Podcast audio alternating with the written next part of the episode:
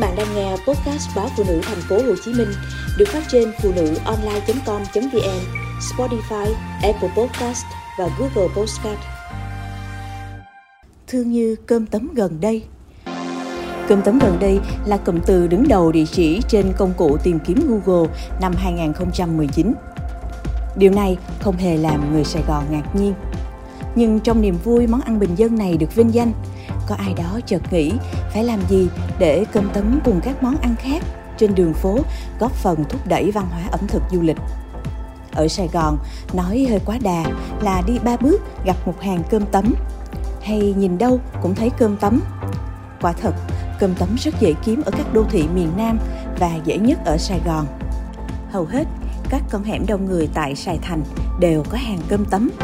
Trên các mặt tiền đường thì quán xá rộng rãi hơn, bàn ghế cũng ngăn nắp hơn. Còn trong trung tâm thương mại hay mặt tiền lớn thì cũng có các nhà hàng lộng lẫy chuyên danh cơm tấm. Bán xuyên đêm, bán hai mươi bốn trên hai mươi bốn, thương cơm tấm là thế.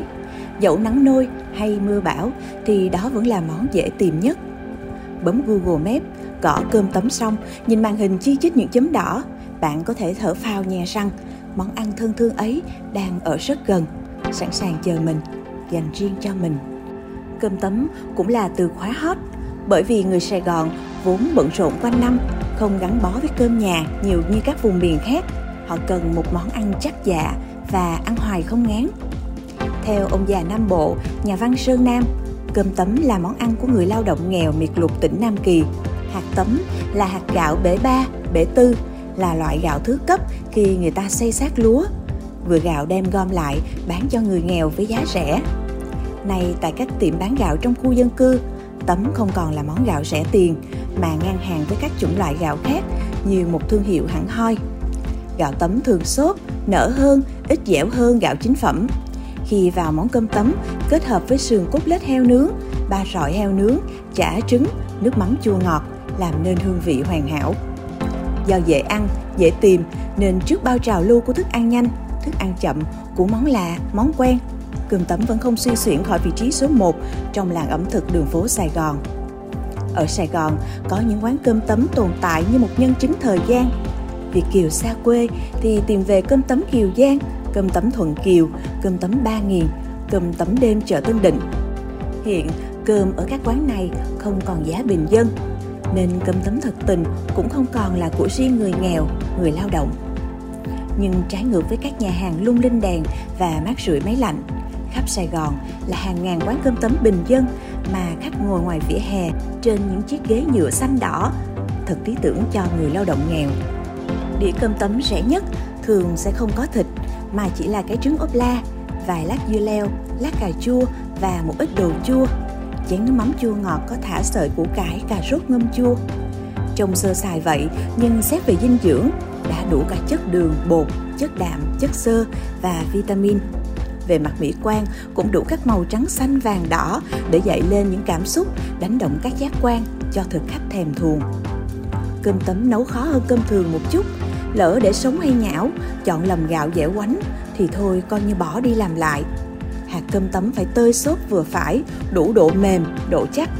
Khi ăn, miếng cơm trôi qua miệng khá nhanh, vừa đủ để thực khách cảm nhận được độ tan của muỗng cơm cùng những vị của nước chấm, vị hành phi, đồ chua và các loại thức ăn mặn đi kèm. Đĩa cơm tấm sườn kinh điển, mắc hơn đĩa cơm trứng ốp la một chút. Dĩ nhiên, không thể thiếu miếng sườn cốt lết nướng. Đi qua một nẻo đường Sài Gòn, thấy khói xì xèo cùng mùi thịt nướng thơm nức, tầm mắt của bạn sẽ nhanh chóng chạm phải một bếp nướng thịt của một hàng cơm tấm nào đó, cùng một chú bé hay một ông chủ đang tay quạt, tay lật thịt. Và nếu muốn khởi nghiệp bởi một xe cơm tấm, nhất định bạn phải thật tự tin với kỹ năng lật quạt của công đoạn nướng sườn. Trước đó là một công đoạn quyết định khác, ướp thịt. Các quán cơm tấm thường ướp sườn trước bốn đến tám tiếng cho thấm gia vị. Vị ướp của các quán hiếm khi giống nhau, đầu bếp thường phiêu và sáng tạo, làm nên phong cách và cũng là điểm nhấn hơn thua của quán. Nói cách khác, một miếng sườn trên đĩa cơm tấm chính là chiếc thẻ cho thế giới biết bạn là ai. Nhiều tác giả ướp sườn cốt lết với sả bào, thịt nướng xem xém, lẫn trong thớ thịt là sả bào giòn giòn, một chút cay nhẹ của sả và ớt bằm. Kết hợp với vị ngọt thịt, chính là sự cân bằng hòa hợp chết người. Một số tác giả khác thì chuộng ướp thịt sườn với mật ong, để miếng thịt khi bày ra đĩa có màu cánh gián, độ bóng bẩy khó cưỡng và độ mềm, thơm. Có cô chủ kia ngày nọ thử ướp thịt với món đang hot là muối tôm Tây Ninh trong bịch bánh tráng trộn, rồi vỡ ra một công thức ướp thịt ngon không tưởng. Trên diễn đàn du lịch nọ, có anh chủ quán Ngày Đẹp Trời tiết lộ đã dùng nước ép từ trái lê để ướp thịt, rồi để thịt ngủ trong tủ lạnh từ đêm trước. Sườn thôi chưa đủ, bộ ba chữ danh của món này còn hai anh tài khác tạo nên cụm sườn bì chả. Và ngày nay, giữa vô vàn phiên bản thú vị của cơm tấm, bộ ba này vẫn vững vàng trong lòng dân ghiền cơm tấm.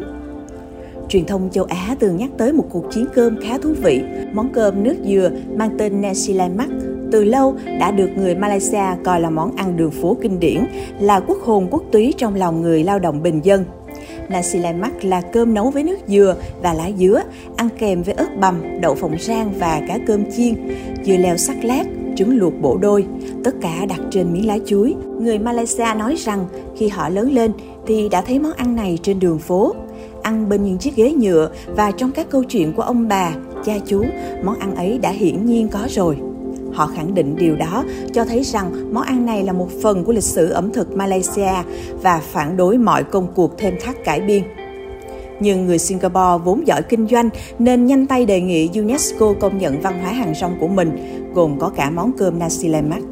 Người Sing cũng dùng các công cụ hiện đại, trong đó có quảng bá trên Netflix, giới thiệu cơm Nasi Lemak song hành với cái tên Singapore ở hàng loạt chương trình ẩm thực đường phố châu Á nhằm tiếp thị văn hóa ẩm thực và du lịch cho quốc gia mình.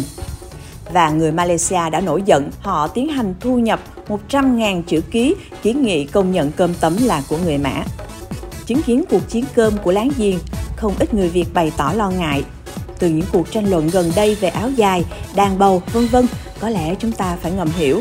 Trong thế giới đầy cạnh tranh này, không phải chỉ giữ gìn bản sắc văn hóa, cần phải nhanh tay hơn nữa về bản quyền và mạnh về công